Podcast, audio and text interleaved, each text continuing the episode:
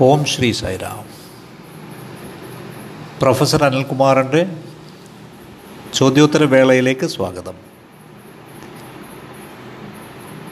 ഇന്ന് നാം കൈകാര്യം ചെയ്യുന്നത് ചോദ്യം അറുപത്തി ഒൻപതും എഴുപതുമാണ്. ചോദ്യങ്ങൾ അയക്കുന്നതിന് നിങ്ങളെല്ലാവരെയും ഞങ്ങൾ അഭിനന്ദിക്കുന്നു. ആ ചോദ്യങ്ങളുടെ നിലവാരത്തിൽ നിങ്ങൾക്ക് മറുപടി അറിയാനുള്ള ആകാംക്ഷയിൽ എല്ലാത്തിനും നിങ്ങൾക്ക് നന്ദി. ദയവായി ഇത് തുടരുക. ചോദ്യം നമ്പർ അറുപത്തി ഒൻപത് ഇന്ന് എന്നോട് ഉന്നയിച്ച ഒരു ചോദ്യം ഇതാണ്. ഒരു ദിവ്യ ഗുരുവിനെ എങ്ങനെ തിരിച്ചറിയാം? How to know a divine master ഒരു ദിവ്യ ഗുരുവിന്റെ സവിശേഷതകൾ എന്തൊക്കെയാണ്? അതെ നമുക്കിതേപ്പറ്റി ചിന്തിക്കാം. നാം സ്വാഭാവികമായും പല ഗുരുക്കന്മാരെ ആശാന്മാരെ ദിവ്യന്മാരെ പ്രവാചകന്മാരെ അധ്യാപകരെ ഒക്കെ കണ്ടുമുട്ടാറുണ്ട്. അറിവ് പകർന്നു തരുന്ന ആളുകളാണവർ. അവരിൽ നിന്ന് നമുക്കേറെ പഠിക്കാനുണ്ട്. അതിൽ ആരെങ്കിലും ഒരാൾ മറ്റൊരാളേക്കാൾ ശ്രേഷ്ഠനാണെന്ന് നമുക്ക് വിധി എഴുതുക വയ്യ. അത് പറ്റില്ല.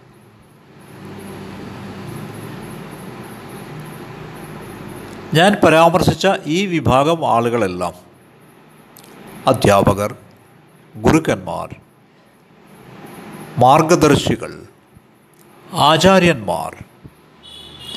ഇവരെല്ലാവരും ഏതെങ്കിലും ഒരു മാർഗം സ്വീകരിക്കും. അതല്ലെങ്കിൽ ഏതെങ്കിലും ഒരു പ്രത്യേക ശൈലി പിന്തുടരാനായി നിങ്ങളോട് നിഷ്കർഷിക്കും. തിന്മയ്ക്കെതിരെ നന്മ പിന്തുടരാൻ അവർ ആഗ്രഹിക്കുന്നു. ചീത്ത കാര്യങ്ങൾക്ക് പകരം സത്കാര്യങ്ങൾ ചെയ്യാൻ നിങ്ങൾ ചെയ്യണം എന്ന് അവരാഗ്രഹിക്കുന്നു മറ്റു തരത്തിൽ പറഞ്ഞാൽ നിങ്ങൾ പിന്തുടരേണ്ട ഒരു മാർഗം നിങ്ങൾ സ്വീകരിക്കേണ്ട ഒരു നടപടിക്രമം അവർ ശുപാർശ ചെയ്യും. സാധാരണഗതിയിൽ പറയുകയാണെങ്കിൽ രണ്ട് തരം ശൈലികളുണ്ട്.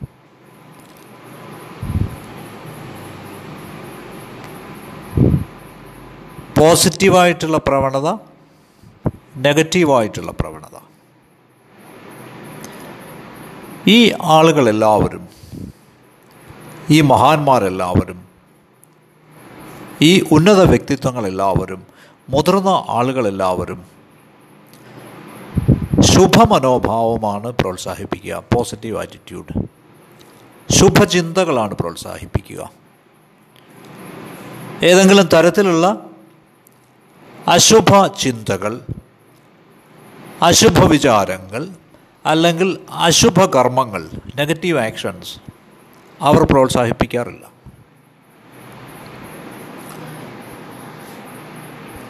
നാം കണ്ടുമുട്ടാറുള്ള ആളുകൾ ഇങ്ങനെയാണ്. എന്തുകൊണ്ടാണ് അവർ അങ്ങനെ പ്രവർത്തിക്കുന്നത്? കാരണം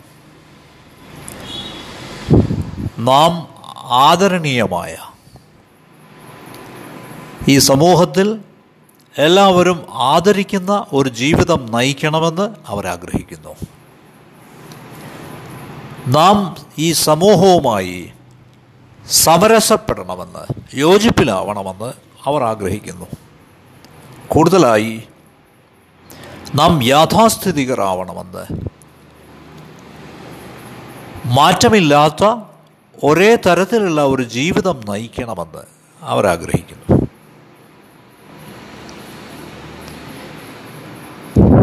ഈ രണ്ടു തരം മനോഭാവങ്ങൾ ഉണ്ടെങ്കിലും ഒരേ ആളിൽ തന്നെ ഇവ രണ്ടുമുണ്ടെങ്കിലും പോസിറ്റീവും നെഗറ്റീവും. നാം എപ്പോഴും പോസിറ്റീവിനെയാണ് പിന്തുണയ്ക്കുക. ഇതിനർത്ഥം അശുഭചിന്ത ദൂരെ എറിയണമെന്നല്ല. ഈ നെഗറ്റീവ് നമ്മുടെ അബോധ നിലയിൽ അൺകോൺഷ്യസ് സ്റ്റേറ്റിൽ കിടപ്പുണ്ട്.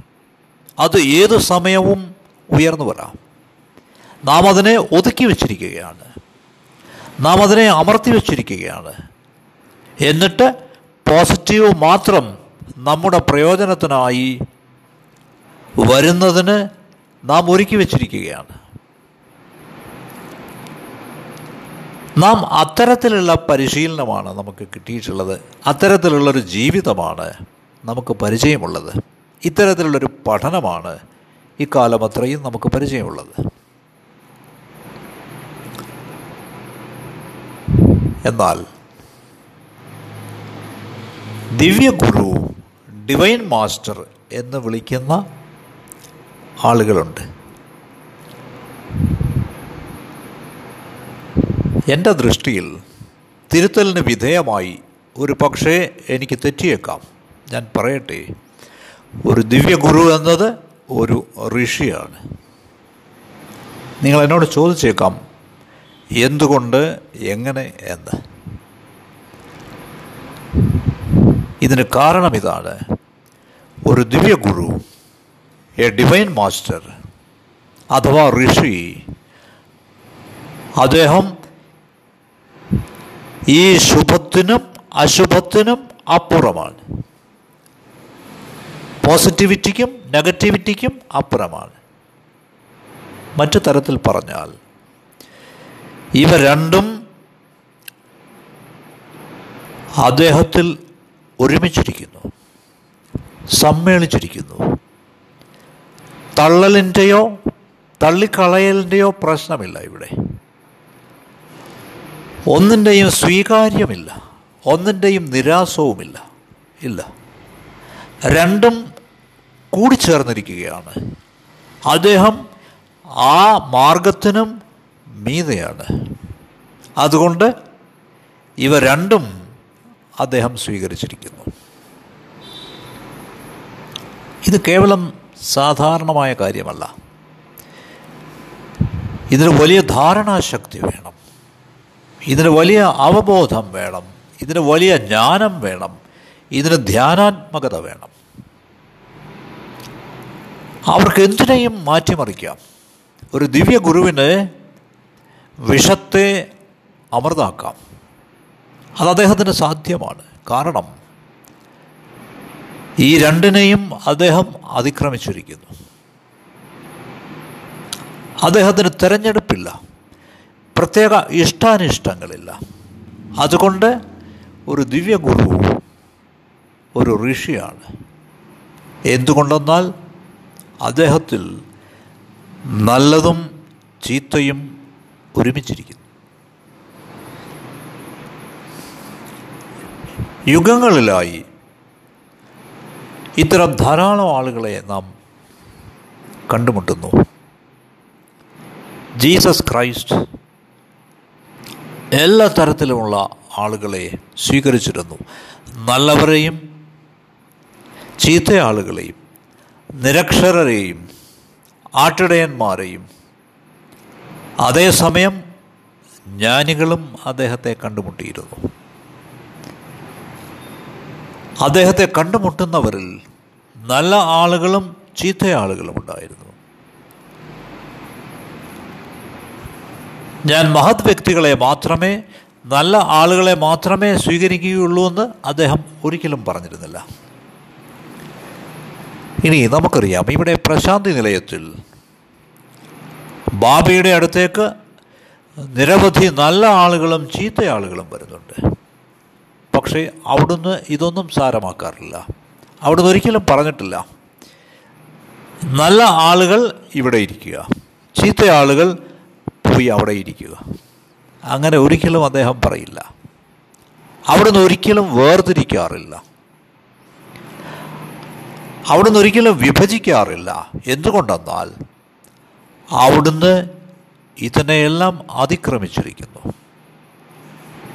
അവിടുന്ന് നല്ലതും ചീത്തയും എന്ന ദ്വന്ദ്ത്തിൽ നിന്ന് അതിക്രമിച്ചിരിക്കുന്നു. ഇതൊന്നും അവിടുത്തെ സംബന്ധിച്ച് പ്രശ്നങ്ങളെയല്ല. അവിടുത്തെ വീക്ഷണം സമവീക്ഷണമാണ് സമ്പൂർണതയാണ്. കേവലമായ നിറമാണത് അബ്സല്യൂട്ട് കംപ്ലീറ്റ്നെസ് എന്തെങ്കിലും തരത്തിലുള്ള തിരഞ്ഞെടുപ്പുകളോ ഇഷ്ടാനിഷ്ടങ്ങളോ അവിടെയില്ല. ഇത് തികച്ചും മഹനീയമാണ്. റിയലി മാർവലസ് ശ്രീരാമകൃഷ്ണ പരമഹംസരുടെ കാര്യത്തിൽ ഷിർഡി ഭഗവാന്റെ കാര്യത്തിൽ ഇത് തന്നെയാണ് സംഭവിച്ചത്. ഈ ഋഷിമാരെല്ലാം ഈ ദിവ്യ ഗുരുക്കന്മാരെല്ലാം സമത്വത്തിനായാണ് നിലകൊണ്ടത്. അവർ ദ്വന്ദ്വഭാവത്തിന് അതീതരാണ്. അവർ നല്ലതും ചീത്തയും തമ്മിൽ വേർതിരിച്ചില്ല. അഥവാ അങ്ങനെയൊന്നില്ല. ഇവ രണ്ടും അവരിൽ ഒന്ന് ചേർന്നിരിക്കുന്നു. അവരുടെ ജീവിതം തന്നെ ഈ സമത്വമാണ്. ഒരു ദിവ്യഗുരുവിന്റെ സവിശേഷത ഇതാണ്. ഇത് നമ്മുടെ ഭാവനയ്ക്ക് അതീതമാണ്.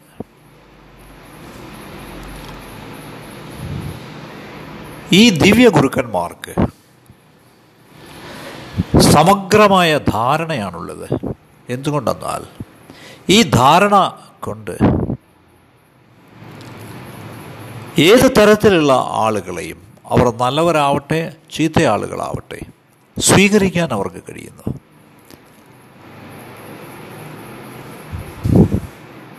ഈ ദിവ്യ ഗുരുക്കന്മാരുടെ ധാരണാശക്തി കൊണ്ട് അത് മഹത്താവട്ടെ മോശമാവട്ടെ അതെന്ത് തന്നെ ആയാലും അത് അദ്ദേഹത്തിന്റെ ദൃഷ്ടിയിൽ വലിയൊരു കാര്യമേ അല്ല അവരതിനെ സാരമാക്കുന്നില്ല. ഇക്കാരണത്താലാണ് അവർ എല്ലായ്പ്പോഴും പ്രേമപൂർവം എല്ലാ ആളുകളെയും ഒരേപോലെ കരുതി സംസാരിക്കുന്നത്. അത് പാപിയാവട്ടെ പുണ്യവാനാവട്ടെ സാക്ഷരനാവട്ടെ നിരക്ഷരനാവട്ടെ. അവരുടെ പൂർണമായ ധാരണാശക്തിയാൽ അവരുടെ പെരുമാറ്റം ഒരുപോലെയാണ്. ഈ ധാരണാശക്തി അവരെ കരുണാമയരാക്കുന്നു. അവരിൽ നിറയെ കാരുണ്യമാണ്. എന്തുകൊണ്ട്? ഈ ധാരണ മൂലം അവർ ലോകത്തെ പഴിക്കില്ല. നിങ്ങൾ ഈശ്വരനെ പിന്തുടരണമെന്ന് അവർ പറയില്ല. ഈ ലോകം നെഗറ്റീവാണെന്ന് അവർ പറയില്ല.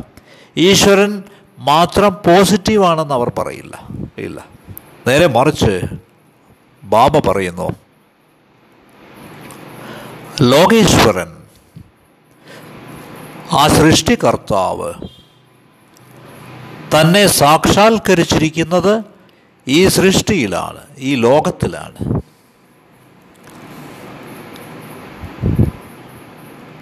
ജനാർദ്ദനനായ ഭഗവാനെ സാക്ഷാത്കരിക്കേണ്ടത് ജനത്തിനിടയിലാണ് ആളുകൾക്കിടയിലാണ് മനുഷ്യജീവികൾക്കിടയിലാണ്. ഈ വിശ്വത്തിൽ ഈ പ്രപഞ്ചത്തിൽ വിശ്വേശ്വരനെ ഈശ്വരനെ സാക്ഷാത്കരിക്കണം. ഇത് കേവലം അലൗകികമാണ്. ഇതാണ് നമുക്ക് മനസ്സിലാക്കാനാവുന്നത്.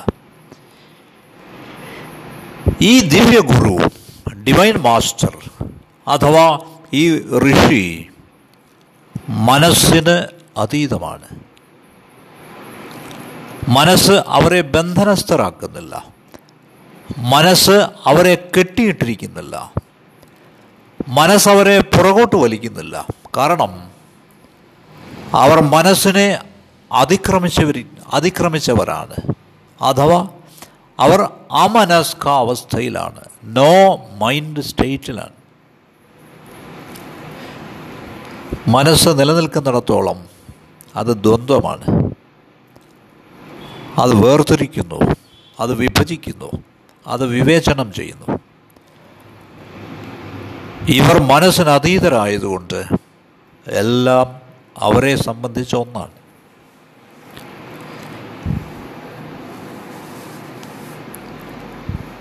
ഭഗവാൻ ശ്രീ സത്യസായി ബാബയെ പോലെയുള്ള ഡിവൈൻ മാസ്റ്റേഴ്സിനെ നാം നിരീക്ഷിക്കുമ്പോൾ ഇത് വളരെ അതിശയകരമായ പ്രതിഭാസമാണ്.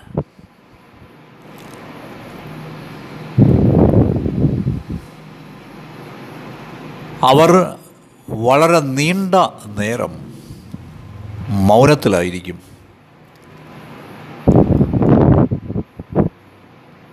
പ്രവൃത്തിപരമായ ആവശ്യങ്ങൾക്കൊഴികെ അവർ സംസാരിക്കാറില്ല. സ്വാമി ഏറെ നേരവും മൗനത്തിലാവും. അവിടുന്ന് നമ്മോടും നിശബ്ദരായിരിക്കാൻ ആവശ്യപ്പെടുന്നു. കാരണം ഈ മൗനം നമ്മിൽ ശാന്തിയുണ്ടാക്കാൻ സഹായിക്കും. അതുകൊണ്ട് ഒരു ദിവ്യ ഗുരുവും ഡിവൈൻ മാസ്റ്ററും ബാക്കി ഗുരുക്കന്മാരും അല്ലെങ്കിൽ ബാക്കി പ്രവാചകന്മാരും തമ്മിലുള്ള വ്യത്യാസം ഇതാണ്. ഒരു ദിവ്യ ഗുരുവിന്റെ പ്രബോധനം ഇൻസ്ട്രക്ഷൻ എന്നത് വൈയക്തികമാണ്. സാമാന്യമായതല്ല ജനറൽ അല്ല പേഴ്സണലാണ് ഒരു ദിവ്യ ഗുരു. ആ ഗുരുവിൽ നിന്ന് പഠിക്കുന്നതിന് നമ്മെ സഹായിക്കുന്നു. കാരണം ജീവിക്കുന്ന ഒരു അനുഭവമാണ് അവിടുന്ന്. അതിനർത്ഥം ബാബ പറയുന്നത് പോലെ എന്റെ ജീവിതം എന്റെ സന്ദേശമാണ്. അവിടുന്ന് അവിടുത്തെ സന്ദേശം ജീവിക്കുകയാണ്. ഹി ലിവ്സ് ഹിസ് മെസ്സേജ് ജീവിക്കുന്ന അനുഭവമാണത്. സ്വാമിയുടെ സംഭാഷണങ്ങൾ തികച്ചും വ്യക്തിപരമാണ്. സാമാന്യമായതല്ല. വ്യക്തിപരം എന്നതുകൊണ്ട് ഉദ്ദേശിക്കുന്നത് ഓരോരുത്തർക്കും അവരുടേതായ അർത്ഥം ലഭിക്കുന്നു അവരുടേതായ വ്യാഖ്യാനങ്ങൾ ലഭിക്കുന്നു അവരുടേതായ അവബോധം ലഭിക്കുന്നു അവരുടേതായ ധാരണ ലഭിക്കുന്നു. അല്ലെങ്കിൽ ആ സമയം അവർക്ക് ആവശ്യമുള്ളതെന്തോ അതവർക്ക് കിട്ടുന്നു. ഈ കാരണത്താലാണ് നിരവധി വ്യാഖ്യാനങ്ങൾ നമുക്കുള്ളത്.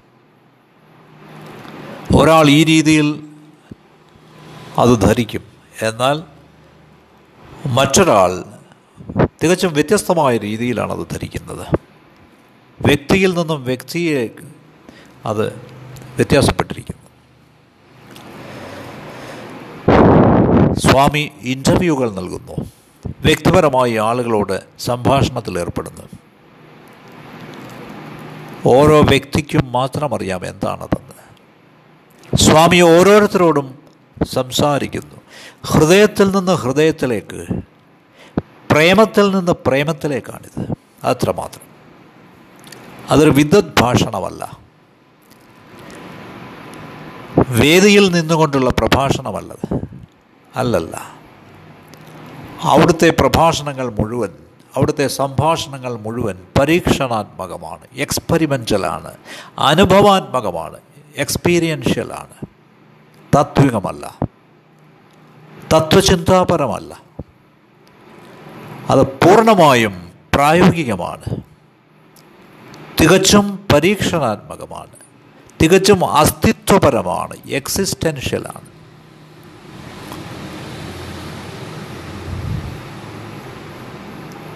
നാം ഭഗവാൻ ബാബയെ കണ്ടുമുട്ടിയതിൽ ഈ ദിവ്യഗുരുവിനെ പരിചയപ്പെട്ടതിൽ ഭാഗ്യവാന്മാരാണ്. ഈ ചോദ്യത്തിന് മറുപടി ഇതാണ്. ഇനി അടുത്ത ചോദ്യം ഇതാണ്. ഒരു ഭക്തനും സമൂഹത്തിൽ ബാക്കിയുള്ളവരും തമ്മിലുള്ള വ്യത്യാസം എന്താണ്? നമുക്കറിയാം ഇവിടെ പ്രശാന്തി നിലയത്തിൽ നിരവധി ആളുകൾ വരുന്നുണ്ട്. ഇവരെ എല്ലാവരെയും നമുക്ക് ഭക്തരെന്ന് വിളിക്കാനാവുമോ? ഞാനങ്ങനെ കരുതുന്നില്ല. നിരവധി ആളുകൾ അവരുടെ ജിജ്ഞാസ കാരണം അറിയാനുള്ള ആഗ്രഹം കാരണം വരുന്നവരാണ്. നിരവധി ആളുകൾ അവരുടെ ആഗ്രഹ പൂർത്തീകരണത്തിനായി അവരുടേതായ സ്വാർത്ഥ താല്പര്യങ്ങൾക്കായി വരുന്നവരാണ്. അവർക്ക് അവരുടേതായ കാരണങ്ങളുണ്ട് ഇവിടെ വരുവാൻ. കുടുംബ പ്രശ്നങ്ങൾ തൊഴിൽപരമായ പ്രശ്നങ്ങൾ സാമ്പത്തിക പ്രശ്നങ്ങൾ പരിഹരിക്കേണ്ടവയായിട്ടുണ്ട് അതെന്ത് തന്നെയായാലും അതിൽ തെറ്റൊന്നുമില്ല. അവരെല്ലാവരും വിശ്വാസികളാണ് ഈശ്വര വിശ്വാസികളാണ് പക്ഷേ നമുക്ക് അവരെ ഭക്തരെന്ന് മുദ്രകുത്താനാവില്ല. കാരണം വിശ്വാസികളെന്ന നിലയ്ക്ക് പൂർണമായ വിശ്വാസത്തോടുകൂടി അവർ അവരുടെ ആഗ്രഹ പൂർത്തീകരണത്തിനായി ആഗ്രഹിക്കുന്നു. പക്ഷേ സ്വന്തം ജീവിതത്തിന് നഷ്ടമുണ്ടാക്കാൻ അവർ ഒരുക്കമല്ല. അവർ ഇതേവരെ എന്തായിരുന്നുവോ അതായി തുടരാനാണ് അവർക്കിഷ്ടം. അതിന് മീതെ ഒന്നിനും അവർ ആഗ്രഹിക്കുന്നില്ല. ഞാൻ ആരായിരുന്നുവോ? ഞാൻ ഇതേവരെ ആരായിരുന്നുവോ? അങ്ങനെ തന്നെ തുടരാനാണ് എനിക്കിഷ്ടം. ഇതാണ് നിരവധി ആളുകളുടെ മനോഭാവം. അതുകൊണ്ടാണ് സ്വാമി നിരവധി പ്രാവശ്യം പറഞ്ഞിരിക്കുന്നത്. അവിടുന്ന് ഒരു നല്ല ഭക്തനെ തിരയുകയാണ്. അവിടുന്ന് ഒരു നല്ല ഭക്തനെ തിരയുകയാണ്. ഇപ്രകാരമാണ് ഭഗവാൻ നിരവധി തവണ പ്രസ്താവിച്ചിട്ടുള്ളത്. നിങ്ങളത് വിശ്വസിക്കുകയില്ല. അപ്പോൾ ആരാണൊരു ഭക്തൻ? ഒരു ഭക്തൻ സ്വയം മറക്കുന്നു. ആ ഭക്തന് സ്വന്തമായ അസ്തിത്വമില്ല. അദ്ദേഹത്തെ സംബന്ധിച്ച് സ്വാമി മാത്രം സ്വാമി മാത്രമാണ് നിലനിൽക്കുന്നത്. അവിടുന്നാണ് അസ്തിത്വം. താൻ ഭഗവാനിൽ അലിഞ്ഞിരിക്കുകയാണ്. അതിൽ മേ അതിൽ കൂടുതലായി ഒന്നുമില്ല. ഒരു വ്യക്തിത്വമായി അദ്ദേഹം നിലനിൽക്കുന്നതേയില്ല ഇല്ല.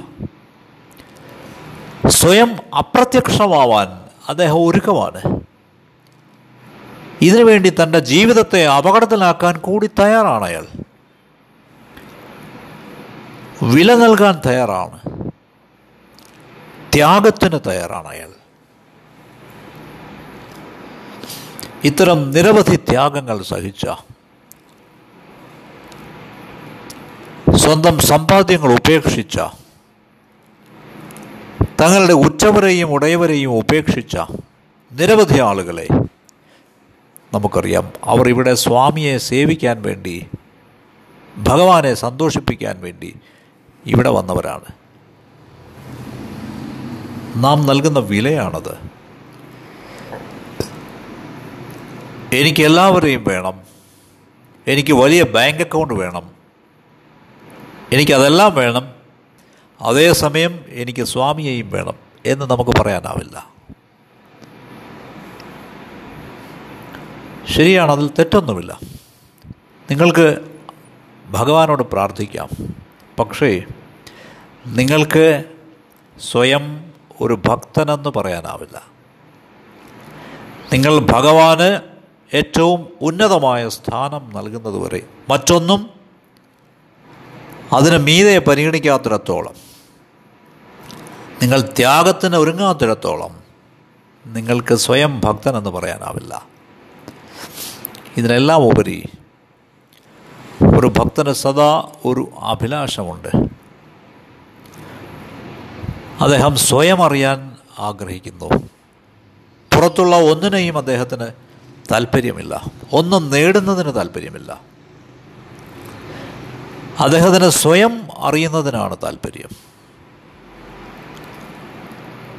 അതുവഴി താനും ഭഗവാനും ഒന്ന് തന്നെയാണെന്ന് അദ്ദേഹം അറിയുന്നു. എന്തുകൊണ്ട്? കാരണം യഥാർത്ഥ ആനന്ദം പരമാനന്ദം ഇതിലാണെന്ന് അദ്ദേഹത്തിനറിയാം. ഒരുവൻ സ്വയം അറിയുമ്പോഴാണ് പരമാനന്ദം അനുഭവിക്കുന്നത്.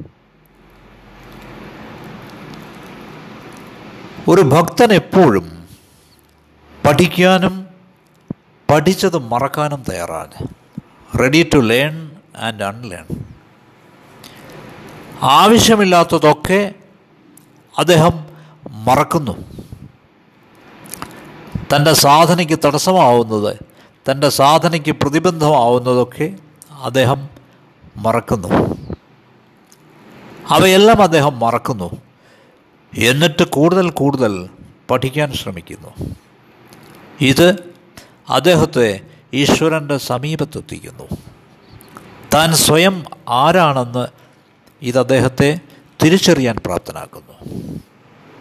ഒരു ഭക്തൻ ഇതേപോലെ എല്ലായ്പ്പോഴും തുറന്ന മനസ്സുള്ളവനായിരിക്കും. അദ്ദേഹത്തിന് മുൻധാരണകളൊന്നും ഉണ്ടാവില്ല. ഒന്നുമില്ല. അവിടുന്ന് അദ്ദേഹത്തിന് പക്ഷഭേദങ്ങളില്ല.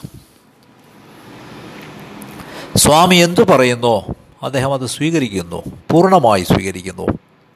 കാരണം അദ്ദേഹം പൂർണമായും കൈക്കൊള്ളുന്നവനാണ് സ്വീകരിക്കുന്നവനാണ്.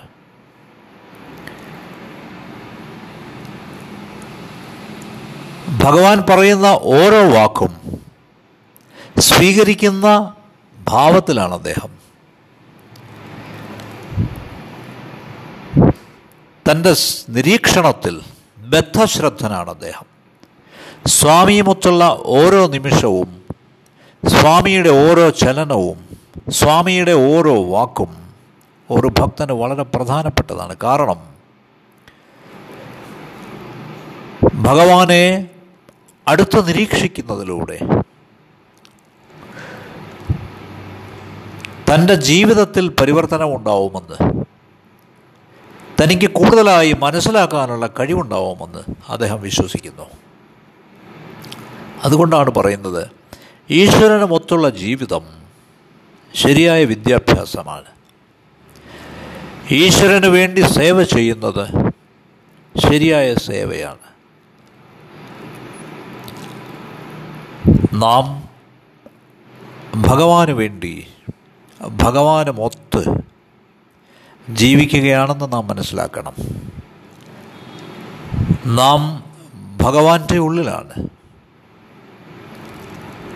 നമ്മുടെ ഓരോരുത്തരുടെയും ഉള്ളിൽ ഭഗവാനുണ്ട്.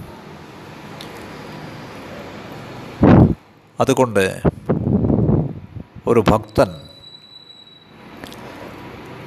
തുറന്ന മനസ്ഥിതിയുള്ളവനും സകലതം സ്വീകരിക്കുന്നവനുമാണ്. ഒരു ദിവ്യഗുരുവിന്റെ മുമ്പിൽ അവിടുന്ന് പറയുന്നത് എന്തും അദ്ദേഹം സ്വീകരിക്കുന്നു. കാരണം അദ്ദേഹത്തിന് വ്യക്തിപരമായ അജണ്ടയൊന്നുമില്ല. അദ്ദേഹത്തിന് ആഗ്രഹങ്ങളില്ല. പദവിക്ക് വേണ്ടിയുള്ള ആഗ്രഹങ്ങളില്ല. സമ്പത്തിനായുള്ള ആഗ്രഹങ്ങളില്ല. അദ്ദേഹത്തിന് സ്വാമിയിൽ നിന്ന് അറിയുന്നതിന് മാത്രമാണ് താല്പര്യം. സ്വാമിയിൽ നിന്ന് പഠിക്കുന്നതിനായി സ്വയം അറിയുന്നതിനായാണ് താല്പര്യം. അന്തിമമായി അദ്ദേഹം സ്വന്തം സാരൂപ്യം കണ്ടെത്തുന്നു ഭഗവാനുമായി. ഇവിടെ എത്തുന്ന എല്ലാവരുമായും ഒരു ശരിയായ ഭക്തനുള്ള വ്യത്യാസം ഇതാണ്. നമുക്ക് സ്വാമിയുടെ അടുത്തേക്ക് വരാം. അദ്ദേഹത്തെ അവിടുത്തെ പറ്റി കൂടുതലായി അറിയാം. പരമാവധി കാര്യങ്ങൾ വസ്തുതകൾ നമുക്ക് ശേഖരിക്കാം. ഭഗവാനുമായി വളരെ അടുപ്പമുണ്ടായിരുന്നു എന്ന് നമുക്ക് അവകാശപ്പെടാം. ബുദ്ധിജീവികളെന്ന നിലയിൽ അവിടുത്തെ എല്ലാ ഗ്രന്ഥങ്ങളും വായിച്ചിട്ടുണ്ടെന്ന് നമുക്ക് പറയാം. അതേ നമുക്കത് അവകാശവാദം ഉന്നയിക്കാം. പക്ഷേ നാം മാറ്റത്തിന് വിധേയരാവാൻ തയ്യാറല്ലെങ്കിൽ സ്വയം പരിവർത്തപ്പെടുന്നില്ലെങ്കിൽ മുമ്പ് നാം ആരായിരുന്നോ അതേ സ്ഥിതിയിൽ തുടരുകയാണെങ്കിൽ ഇത്രമാത്രം വിവരങ്ങൾ ശേഖരിച്ചിട്ടും അവിടുത്തെ സാഹിത്യം പഠിച്ചിട്ടും ബുദ്ധിജീവികളെന്ന നിലയിൽ പണ്ഡിതരെന്ന നിലയിൽ മാറ്റമില്ലാതെ തുടരുകയാണെങ്കിൽ നാം ബുദ്ധിജീവികളാണ് പണ്ഡിതരാണ് പക്ഷേ ഭക്തരല്ല. അതുകൊണ്ട് ഏറ്റവും പ്രധാനപ്പെട്ട കാര്യം ഇതാണ്. നാം ഇതേവരെ ആരായിരുന്നുവോ? അങ്ങനെ തന്നെ തുടരുകയാണെങ്കിൽ നാം വിശ്വാസികളായി തുടരുന്നു. അതിൽ തെറ്റൊന്നുമില്ല. പക്ഷേ ഇതിൽ നിന്നും നാം ഒരു ഭക്തന്റെ സ്ഥിതിയിലേക്ക് പരിവർത്തനം ചെയ്യണം. താൻ തന്റെ ആത്മാവല്ലാതെ മറ്റാരുമല്ലെന്ന് വിശ്വാത്മാവുമായി വിശ്വചേതനയുമായി താൻ ഒന്നു തന്നെയാണെന്ന് നാം തിരിച്ചറിയണം. നിങ്ങൾക്ക് നന്ദി. സായിരാം നാം വീണ്ടും കണ്ടുമുട്ടുന്നതാണ്.